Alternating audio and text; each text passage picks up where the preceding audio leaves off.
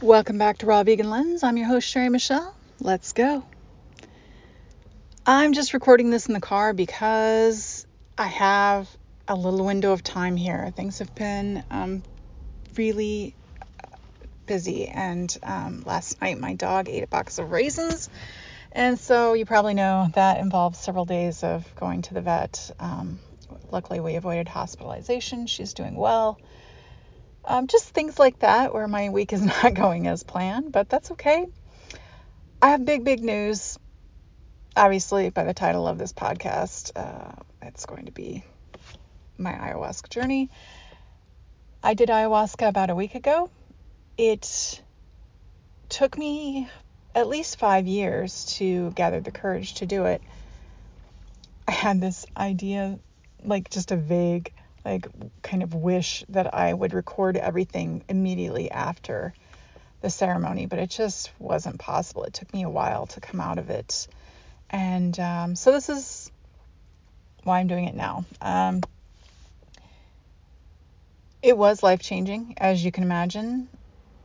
I think what stopped me from doing it for a long time was the fear that I was going to poop myself or something, you know. Nobody wants that. But, you know, I was being really devoured by grief, and the timing probably was never going to be better. And actually, I had started setting it up, applying, and going through the screening process and all of that in the summertime. But yeah, losing my niece, Devin, I wouldn't say I was on a downward spiral, but I was definitely very stuck in grief. And I just couldn't get over the fact that she had died. I couldn't. Several times a week, I found myself saying to Gabe, I can't believe Devin died. I couldn't wrap my mind around it. Such a gaping hole in our lives. And I'm not in that same place now. It's just, that's the way things are now, and we're moving forward. I want to back up and just capture all of this as it happened to the best of my ability, because I'm not the same person.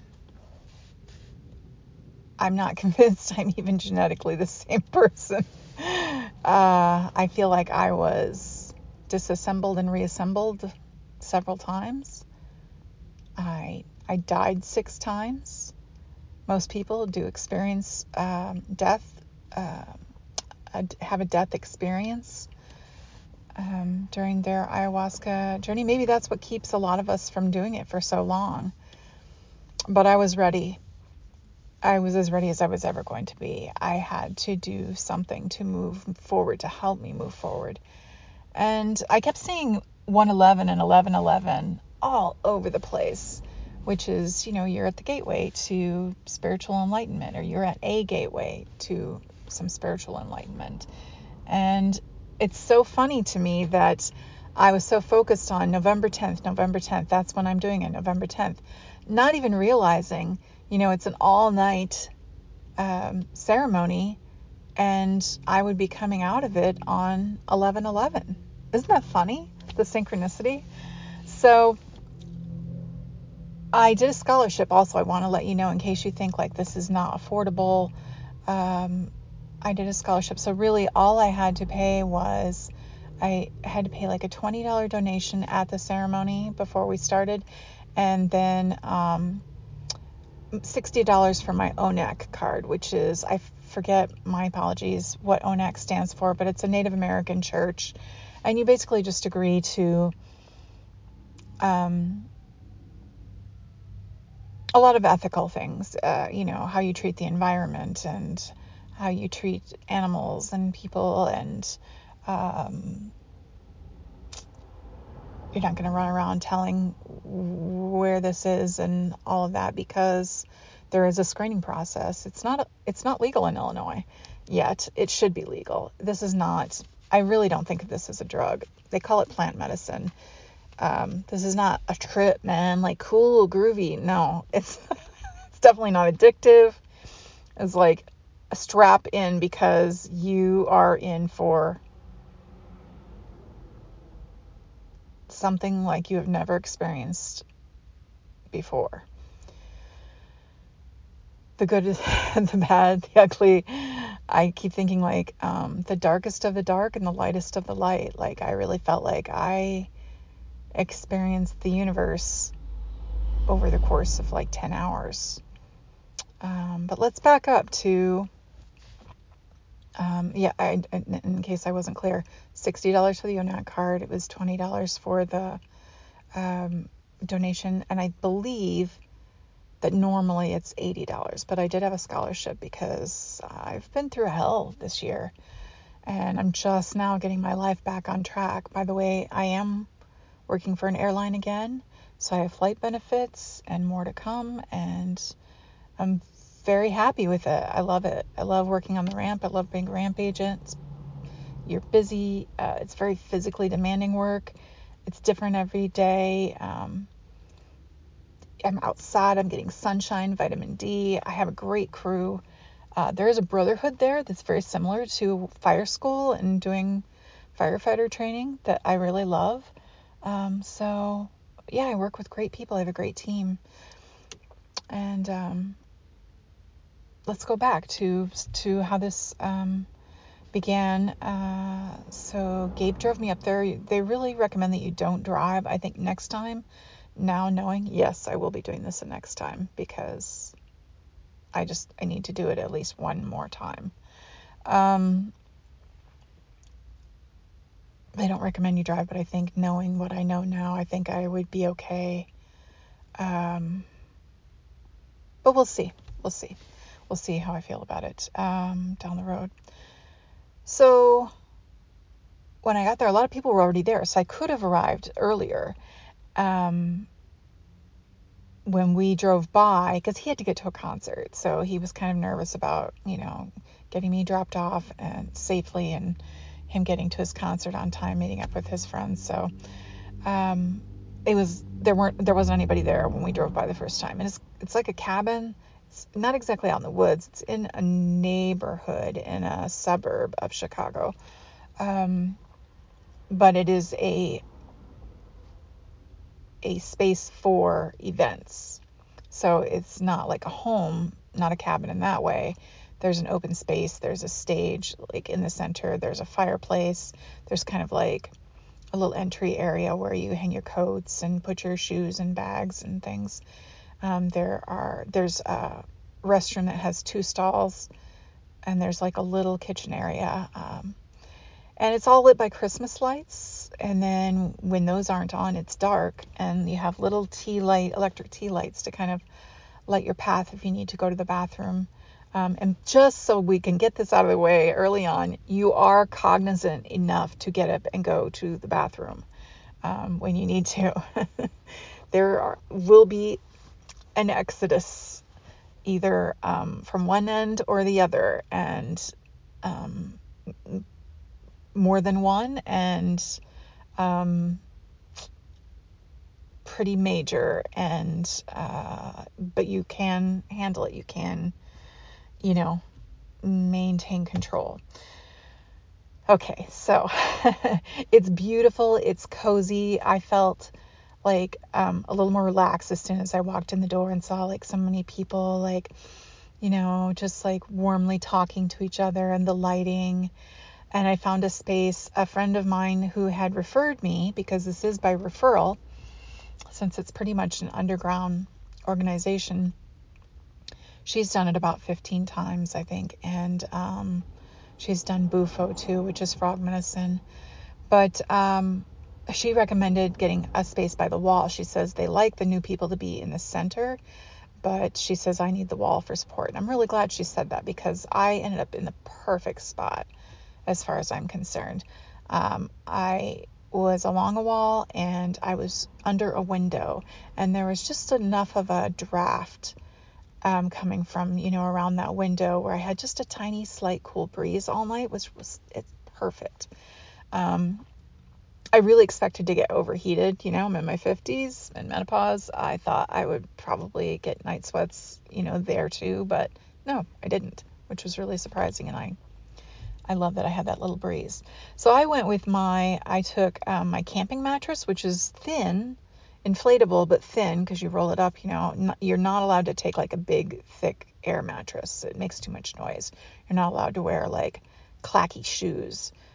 Everything needs to be very quiet and soft. And so I had that thin roll out little air mattress and my sleeping bag, which I love, and a pillow. But the guy to my left, his name is David, and he, bless his heart, he made a huge difference in my experience, because he was doing it for his second time, and he had the setup. He had a nice thick mattress, like a roll-up kind of, I want to say almost like a miniature futon, but not as thick. And, or if you've seen those square cushions, the square tufted cushions, it was kind of like that. And then he had a basket with his, like, his little instrument, his little shaker, maraca kind of thing, and like his water, and I forget what else he had in there, but he had several pillows. He had it down to a science, and he said, you're going to need more than that under you, I think. And so he went and got me three cushions of those. He got me three square cushions and another pillow. And oh my gosh, that made such a huge difference, because he said he came last time with like a yoga mat and a pillow, and he said, I felt so beat up the next morning. And I know I would have too. So I had a much more comfortable setup then. And then the other huge thing that he did for me was, he was Latino, and he was referring to Aya as Abuela and Grandma. And I had always heard Aya referred to as the mother. Mother Aya, mother this, mother that. And as most of you may know, or maybe you don't remember, but I didn't bond with my mother really well. She has borderline personality disorder, undiagnosed. When my dad was dying, it was my therapist who figured this out. And so, and most likely my sister too, very, very similar behaviors. And so basically, to sum it all up real quick, with my mother, I was a present to my dad. My dad wanted to have kids very, very much, and his ex-wife did not, and my mother wanted to, I guess, give him that gift, and then it kind of backfired on her, because then she had to take care of me, and he said she was competing with me from the day I was born, that he thought he was going to have to, like, keep us in separate rooms when he brought us home, because she was so jealous of the new baby, where she went from being, like, getting all this attention for being the expectant mother. And I don't judge her at all for this. I mean, these days, like, I see where she came from. She was an only child with two parents that were not affectionate people, because their parents were not affectionate people. She was really starved for affection and attention. And then she had a baby, and she had to compete with this baby for the attention of her husband, who was finally, like, she'd finally met someone who gave her the affection she needed, and now she was going to have to share it. I totally get all of that. So, and I, you know, I'm cognizant of the fact that I chose this. I chose this family. I chose these parents for this experience, for these lessons. Cool with that. So I have also recently been told in an energy healing session that a friend of mine, actually the guy that did my QHHT session before I was doing QHHT, he's now doing energy healing, and asked me if I'd like to have a free session, because they're learning. And so I went, and one of the things that came up there was that the woman who was their teacher said she wasn't feeding you like she was supposed to be. And I knew that she had let me sit. I kind of have this idea, like, that she let me sit.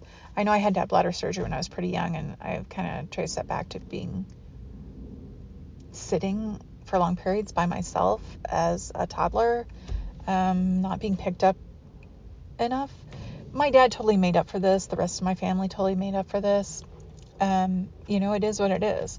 But she was very wrapped up in herself. So I did not bond with my mother the way I just know that is not there. I don't have that feeling with my mother that most people have. I love her. I'm glad she gave birth to me. You know, I've worked hard at repairing and rebuilding a relationship with her, as you know, for my podcast this past year. I'm no longer angry with her. I no longer fear her. So we're in a good place, as good as it's going to get. That being said, Mother Aya, it just didn't really, whatever, that's what they call her. But when he said Abuela, I was like, oh, this shifts everything. Abuela, I loved my grandmas. My grandma Rhodes and I were especially close when I was young and I was shown during my experience that she mindfully stepped into that role for me. And I loved her to pieces when I was younger, especially. She was my protector, and she rescued me many, many times as she possibly could. From the farm, and had me come stay with her. So I'm eternally grateful for that. And I did see her during my during the medicine, when I was deep in the medicine. So, okay. So he says Abuela, and I'm like, whoa, that clicks. Oh, that's awesome. That just put me at ease. Awesome. So they gave an introduction. I don't really remember much of that. You weren't supposed to touch the people around you. You needed to stay clothed, obviously. You needed to not, clack around in shoes. You needed to be in your socks or something soft on the floor. You had your little tea lights. You had a little bucket. It was a popcorn bucket, but that had plastic in it. So if you needed to throw up, you could. That was at the foot of your little bed that you made, that you brought with you. They did different things during the night, and it's not like we had a running order. I can't refer to. In the morning, there were a lot more art sharing and music, and there was a dance party when we started to kind of come out of it. But I started with an orientation, and then I think maybe it was 20 minutes later we got our first dose. And I feel like we have about, maybe 5 minutes or so, 5 to 10 minutes to kind of get situated and in your little bed that you've made, your little nest. And then you begin your journey. And it was very intense right away. I wish I could tell you. I can't describe the universe. I wish I could tell you everything, but it was just so dense. When you're on the outside of it, you're like, oh my God. When you're in it, it's manageable. There's nausea. You are in it. It's funny because another reason I think I avoided it for 5 years was because I don't really like weed. I've never really liked getting high because I was so sensitive to it. I would get too high, and it'd be I'd always have that moment where it was I felt like I was on a roller coaster and I was too high, can't get off, dang it. And I knew this was going to be kind of similar. You can't get off. That's not an option. You can't step off the ride. You can't, once you're on it, you're on it. And so you do have the option of a second dose, but we'll get to that in a minute. So I start to have a pain in my left breast after the first dose, right after the first dose.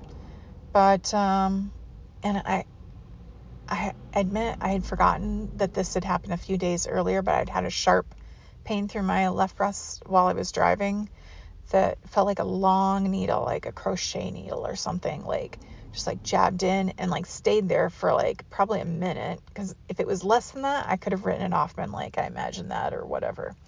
But because it lasted about a minute, I was whoa, that's something unusual. But then I forgot about it. I was just so busy with work and getting ready for this and nervous about this. I forgot. Well, I remembered that. But I just kind of dealt with it, and it grew throughout the night. I never really had any relief from it. I get a tiny bit of relief if I laid on my back, and I remember asking for healing. You have to set an intention also when you go into this. And my intention was, just to leave it up to Abuela, like, teach me what I need to be taught, and heal me, heal what needs to be healed. And so, I just kept it very simple. I believe we went around the room and kind of introduced ourselves a little bit. They let you smudge yourself. So they pass an abalone shell and, a smudge, stick. And I was impressed by the people that really took their time smudging themselves, because you have a room of, 22 people with two space holders, being two of them, and the shaman. And the shaman's up on the little kind of stage area, and she has like an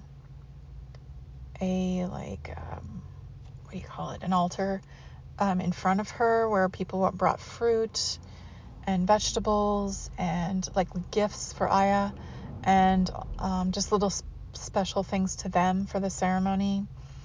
And then that's also where they serve you your dose. You could come up and kneel on this little rug, I think it was, and there's candles there and everything. And she was beautiful, like a beautiful person, and she had just a very comforting, calm, healing energy about her, and just very sweet, very tiny little woman. And she had been doing this for, I believe she said, 16 years. There was also a guy there, my friend that has done this 15 times. She's done it other places. It wasn't all here. She's done it in other states, but she said that there was a guy there that she knew from one of her ceremonies, that she knew at the time he was doing it every month. And I wish I would have asked him about that, but I did meet him, and I was like, oh, she says hi. And he's like, oh, that's lovely. Da, da, da, da. But he was also just such a warm, beautiful, healing presence. There was so much love in that room, so much safety and comfort and support. I was a little concerned that the space holder people were doing the ayahuasca with us. I don't know about the shaman. I didn't pay attention to whether she was or not, but I knew they were. And but they were great space holders. They were still able to totally hold space for us and help us if we needed it, and check in on us. And they were the ones that asked us if we wanted a second dose and talked to us about that. And so that was really interesting. When it came time for the second dose, I was scared, and I knew I didn't want to go into it with that energy. But the first dose had been so freaking intense. You're just seeing so much, and I really can't articulate everything that you're seeing and experiencing. I do remember the deaths from the second dose much more clearly. Everything is happening very fast too. The imagery, everything that I was experiencing was just happening so fast, and it was so intense. One of the space holders asked me then, like, do you want to do the second dose? And I was like, when I was in Hawaii, I set the intention to master the art of surrender. And now I'm like, oh, are you sure about that? Having already had a taste of it. I didn't know that that's how it would manifest, but this was how it was manifesting. And just also this year has been like one of my hardest, but I've also grown a lot. And she said, well, I think you have your answer then. And I was like, yeah, okay. I was scared, because I knew, like, I knew you were, that dose was on top of, I was still in the medicine, you know, so it's not like they're separate. It's in addition to, you were adding on another layer to that cake.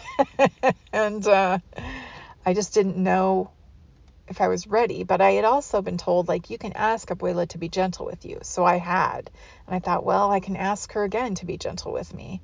And I felt that she had, I was told she never gives you more than you can handle. So I just went ahead and did it. I forget, I said something else to that lady, to the space holder. Oh, I said, if I don't do it, I know I'll regret it. And she also felt like, well, that was your answer too. So obviously, so I go up there, I kneel on the little rug, and David, who's to my left, he's kneeling again to my left. He's, cause his nest was next to mine, to my left, but he's also kneeling to my left. And cause we both went up there at the same time, cause they kind of go around the room. And, I was scared, and they knew I was scared, and I didn't want to take that intention. I didn't want to take that energy in to this second dose. It was the last thing I wanted. And then I saw him being so grateful, and like, just, he was so full of gratitude. And I was like, yeah, that's what he said. That's what I'm going to do. You know, like mentally I'm like, okay. Cause I'm just holding my cup watching him, and I'm like, oh God. But then I realized, like, okay, I can do that. I'm grateful. I am grateful for this. I'm grateful for this whole experience, everything I've had so far. So I did the second dose and went and laid down. I think it was during the first dose that I had like mass exodus downtown. Like I just, it's going to be TMI, but you want to know, right? Like, okay, I pooped a lot, like, and I was eating the dieta, like you have this kind of, you're not supposed to have sugar and caffeine and drink or anything like that before, like it's about a week, I think, before your ceremony. So I had been pretty good. I hadn't had any meat. I was not raw though. Like I have struggled so much with raw up to this point. Just with the stress of the new job and just everything. It's just my same old story that I'd been doing. Well, I think I'd had a salad was my last thing I'd had. I'd done pretty well with the dieta. So, I hadn't had anything I wasn't supposed to have. I hadn't eaten super clean. But anyway, there, I released things in that restroom that, and I know I'm not alone, that were in there for a very long time, considering that I fast pretty regularly and I do raw pretty regularly. There were things that had been in there a long time. You knew it because it was not pleasant. The other thing I want to say before I forget is that,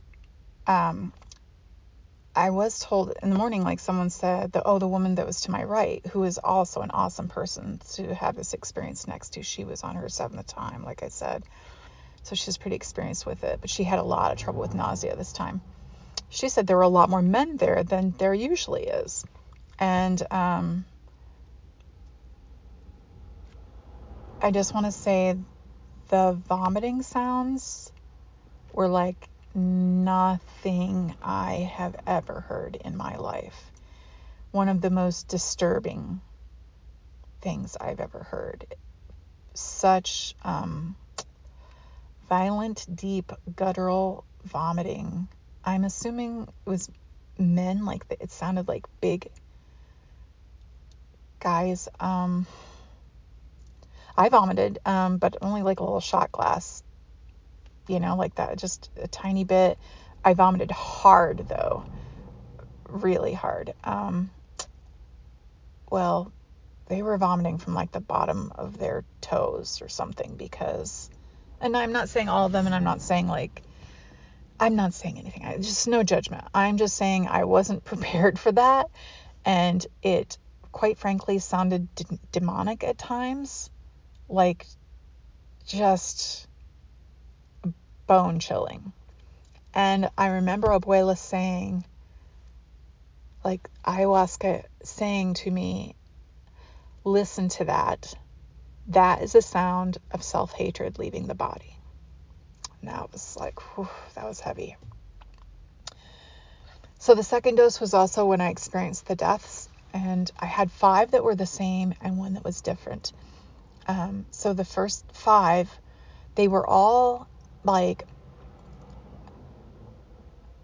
it's kind of I was a cross between a tidal wave and an avalanche of like chaos, like so many things, dark, alarming,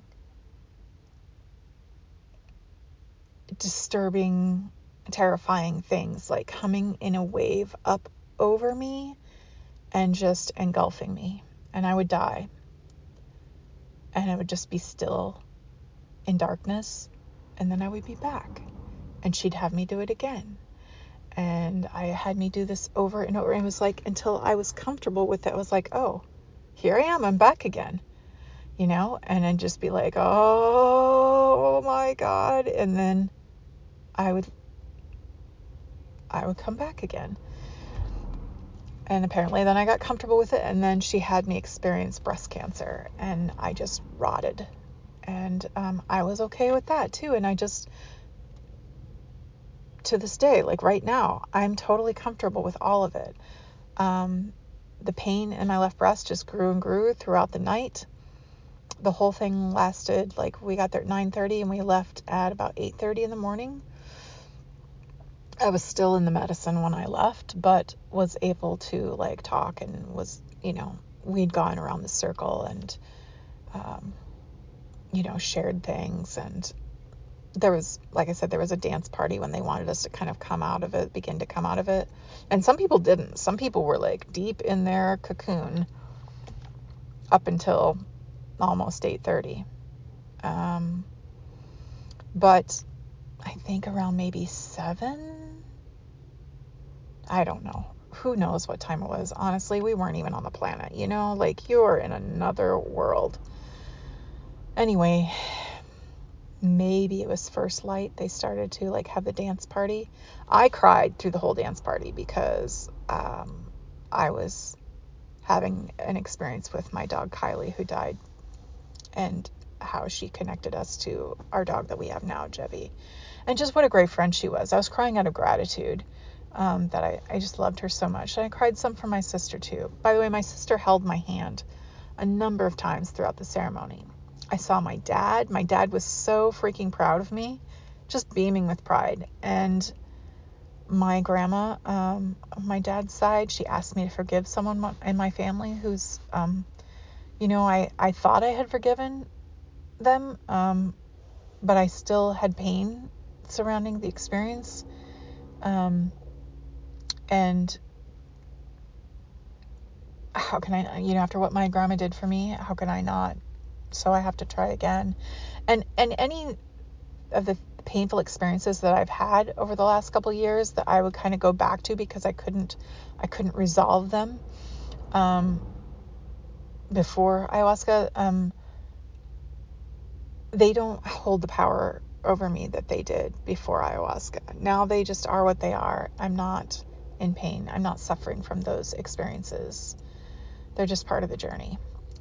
I saw a friend of mine for a moment, an old friend from my childhood, and I saw his mother, who I have a pretty good, neat relationship with her, considering like it's an unusual relationship, unusual friendship, I should say, because she was my parents' friend. But we spent a lot of time together after my dad died, and she's been a great mother figure, but just more so a great, great friend. And that's his mom. And this friend that I saw, he and I maybe talk maybe once every couple years. We're not close at all anymore, but I thought, well, I'm seeing him for a reason. I need to check in with him. So I have, I've let him know I did this, and I saw him in my, experience when I was deep in the medicine. And I said, I don't know what that means, but I thought I should check in with you. And he said, you know, I've been wondering like what the next step is. I'm 15 years sober. Like maybe this is it. And I was like, well, I know the people that, suffer the most and have the biggest struggles are the greatest healers. So maybe you are on a path to being a healer. I don't know. but I just wanted to let you know I saw you there. And I didn't see, you know, a bunch of friends in my experience. I didn't. So it was just struck me as odd that I saw him. I saw Devin a number of times, my niece Devin. I even saw like a kind of a little witchy part of like, ooh, what's that? Like, I don't know. Like, I think you see things, you definitely confront a lot of fears. So maybe I had a fear of that, but I just wasn't conscious of it. I don't know. But, you know, she was so gifted at tarot and, so intuitive. And so, I guess it shouldn't really be surprising, but the most beautiful moment I had with her was the two of us standing in the dark, but like in the light of this, the room we were standing in was black. I wouldn't say I just saw a plate go by with her initials on it. I see them all the time, every day now. We were standing in the light of this stained glass window, a massive Gothic stained glass window that was blue and purple. And the light was like coming down on us, and we were in a dark room, and she just kind of laughs and says, "Isn't it fucking magical?" And she said that in one of her TikToks. And so it's easy to say like, oh, that's just your subconscious, like replaying that tape. But, she was there with me, like most definitely. And I felt like her and her mom, my sister, they were with me through the whole thing. Like, so happy for me is what I was feeling, like so excited for me, probably excited for me to be healing and just growing. I experienced a family huddle of like my immediate family, my mom, my dad, my sister, my brother, like just having this like pure like huddle of love where we were reunited, and my mother wasn't like mentally ill. She was just her pure soul self. Beautiful, like everybody just loved each other and we were happy, and that was a really cool thing. So when the morning started to come and they said okay, and they kind of bring up the lights again, the Christmas lights, because it's all, anytime there's lights on, it's still really soft and warm and cozy. David got up and started dancing right away. He was so excited to dance. And it's funny because later he said, you know, I'm not a dancer. I'm not like that. He goes, but Abuela moved me, you know? And so he was dancing like so happy. And, I'd say there was maybe 10 people that like really got into the dancing, just in their own little space at the end of their bed, just standing up, and others stayed in their little nest and in their experience while that was going on. And me, I was crying about my dog Kylie and my sister, and then they had like kind of a sharing circle. I don't remember the order of these things, but there was like an art sharing circle. One guy sang, "How much is that doggy in the window?" because he wasn't sure what else to do, but he wanted to sing. People played music. There was David had a one of those sound bowls. People read poetry and writing, and beautiful music. Oh, there was incredible music all night long. A lot of Native American music. And just the other day, yesterday, I found a Spotify playlist for ayahuasca, and it's really big. And I know some of that music was in the ceremony because it takes me right back to it. I love listening to it while I meditate now, especially the first two songs. So, and we had a guy there that played drum, and sometimes it was just that going on. He must have been a space holder too, because he was very generous with his time in playing that drum. So look for that music on Spotify. It's an easy playlist to find. Just search ayahuasca, because it is a huge playlist and it is so beautiful. I remember there was one song that was just all wind chimes. Oh my God, it was so beautiful. So you've got all of this sound going on, but there were also, I know there were periods of silence too. So it's not like you're overwhelmed or being like pushed or anything like that with this music. more guided with this music. I mean, I don't know. To some extent, I suppose you are, because it's a lot of it is very Native American. It's just, it was breathtaking, gorgeous. And people shared beautiful art too in that circle. People shared some of their experiences. I know there was a guy that died in a field and he became the field.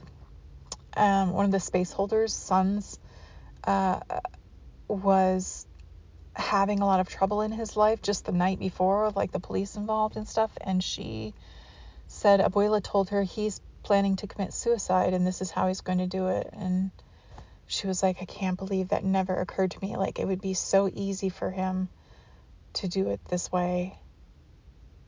All he has to do is overdose on this medication. And yeah, so like really, but you know what? No one was like sounding broken or devastated. Everyone was so happy. In fact, the woman to my right, I wish I could remember her name, but she said, isn't that funny? Like, considering what you went through, like you feel so happy. I will also say that, I think genetically, like I think on both sides of my family, really, we are dopamine deficient. And then you add to that ADHD, which is also usually has a dopamine deficiency going on. The antidepressant effects of an ayahuasca ceremony, that carries over for, they say, about 30 days. I think mine will just keep going because I will have then 30 days of raw vegan on top of it. Because here we go, big reveal here, drum roll. After 17 years of struggling to stay raw, and you've heard it over and over in the podcast, and I felt a lot of guilt about that I let you guys down over and over again because I struggled with it so much. And I really think so much of that has to do with low dopamine because it's been effortless ever since I did ayahuasca. And you've probably heard that many alcoholics who do ayahuasca never touch alcohol again. Well, cooked food doesn't hold any appeal to me. I just feel content, happy, at ease. I feel peaceful. You know, yesterday when my dog ate a box of raisins, it actually happened in the afternoon. I hadn't gotten home from work yet. And Gabe kind of forgot to tell me, like, he didn't think it was a very big deal, or I don't know if it hit him or what, but he now realizes it was a big deal because, and then I was confused, like, why isn't he concerned about this? And then like, I don't know. I didn't react the way I know I would have before I had ayahuasca. I think I would have been crying and a wreck and very emotional. I was frustrated. There's 1111 on a license plate coming past me right now. I just keep seeing it over and over. It's so cool. Anyway, he went off to work. He said, do you want me to call off, you know, do you want me to cancel these sessions? He's a therapist, you know. I was like, no, I'll take care of it. So I just accepted it and I didn't feel emotional about it. I took her to the vet. They treat it very aggressively. They take it very seriously. Some dogs don't have a reaction to it. Others die. So they just assume the worst and prepare for it. So, they induced vomiting. They recovered some of the raisins, but not most of them. Those were already in her intestinal tract. They gave her subcutaneous fluids. She looked like a little camel with this hump of fluid on her back that, which then kind of migrated down to her tummy. And we have to go in today. I have to go in a little bit actually and, get her there and have them check her blood work. And yeah. So anyway, I have to wind this up and I'm very sorry about that, but it just was more and more time was passing. And I thought I have to record this before I forget, too much of it. So beautiful people, beautiful experience. I highly recommend it. If you're feeling stuck, if you're on a downward spiral, if you're dealing with addiction, if you're depressed, or if you just are ready to grow by leaps and bounds. I highly recommend this, and you don't have to go to the jungle to do it. I don't think I could have done this in the jungle. I'm not ready for something like that, where you're so exposed, even in some of the really high-end ones in South America. I've seen the setup, and I just really feel like this was cozy and safe, and this is what I needed. It was perfect. Totally grateful to my friend for sharing it with me. We met through a writer's group, and you know, if Aya comes onto your radar, like they say, she's calling you. And I never felt like she was calling me. I just kept watching testimonials and listening to testimonials and reading about testimonials off and on for the last 5 or so years. But when this friend, and I met this woman through a writer's group that she created, I think that's when Aya started calling me, and I didn't realize it, because then I just kept checking back with her, and she kept checking back with me. And then, I went through a lot of really painful things in my life, and it was time. So there's probably more I could tell you. Gabe picked me up at around 8:30 in the morning, just before 8:30. He brought Jevy with him, so that was so great to see her. I did, when I was crying about Kylie, I was also like having moments of connecting with Jevy. I was seeing like the back of her neck, where she has this big, thick, white folds of fur that are just, I just love that. I don't know why that part of her, but Gabe said that she barked several times during the night, which she doesn't do that very often at all. And he would get her calmed down. And so he had asked me, did you try to connect with Jevy? And I was like, yeah, I thought about her a couple times through Kylie, and just their connection with each other too. So that was kind of cool. I'm sure I'm forgetting some things, but these are the big points, and I guess I'm remembering what I'm supposed to remember for you right now. And I hope you have this opportunity, and I hope it opens you up to all kinds of healing and peace.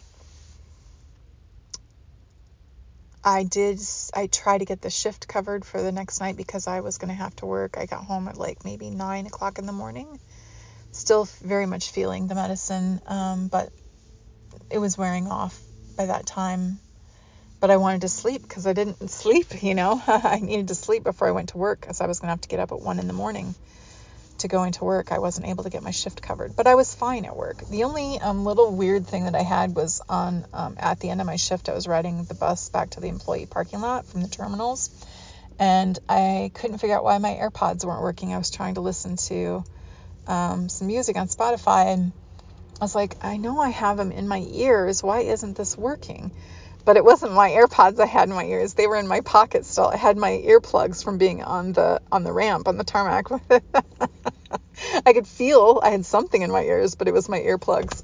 So that was just the only little goofy thing that I did that day. And I slept. I got enough sleep to go to work, and I was fine. And little things come once in a while. You'll have a little epiphany about something you saw or felt or experienced.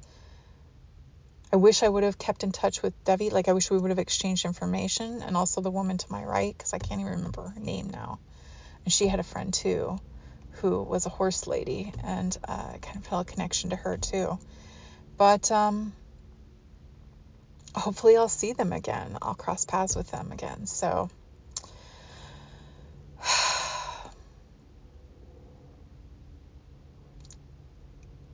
just grateful. So grateful, and I'm just in a much better place, and I'm raw. So hey, just so many things have shifted. So I wish this for all of you. Thank you.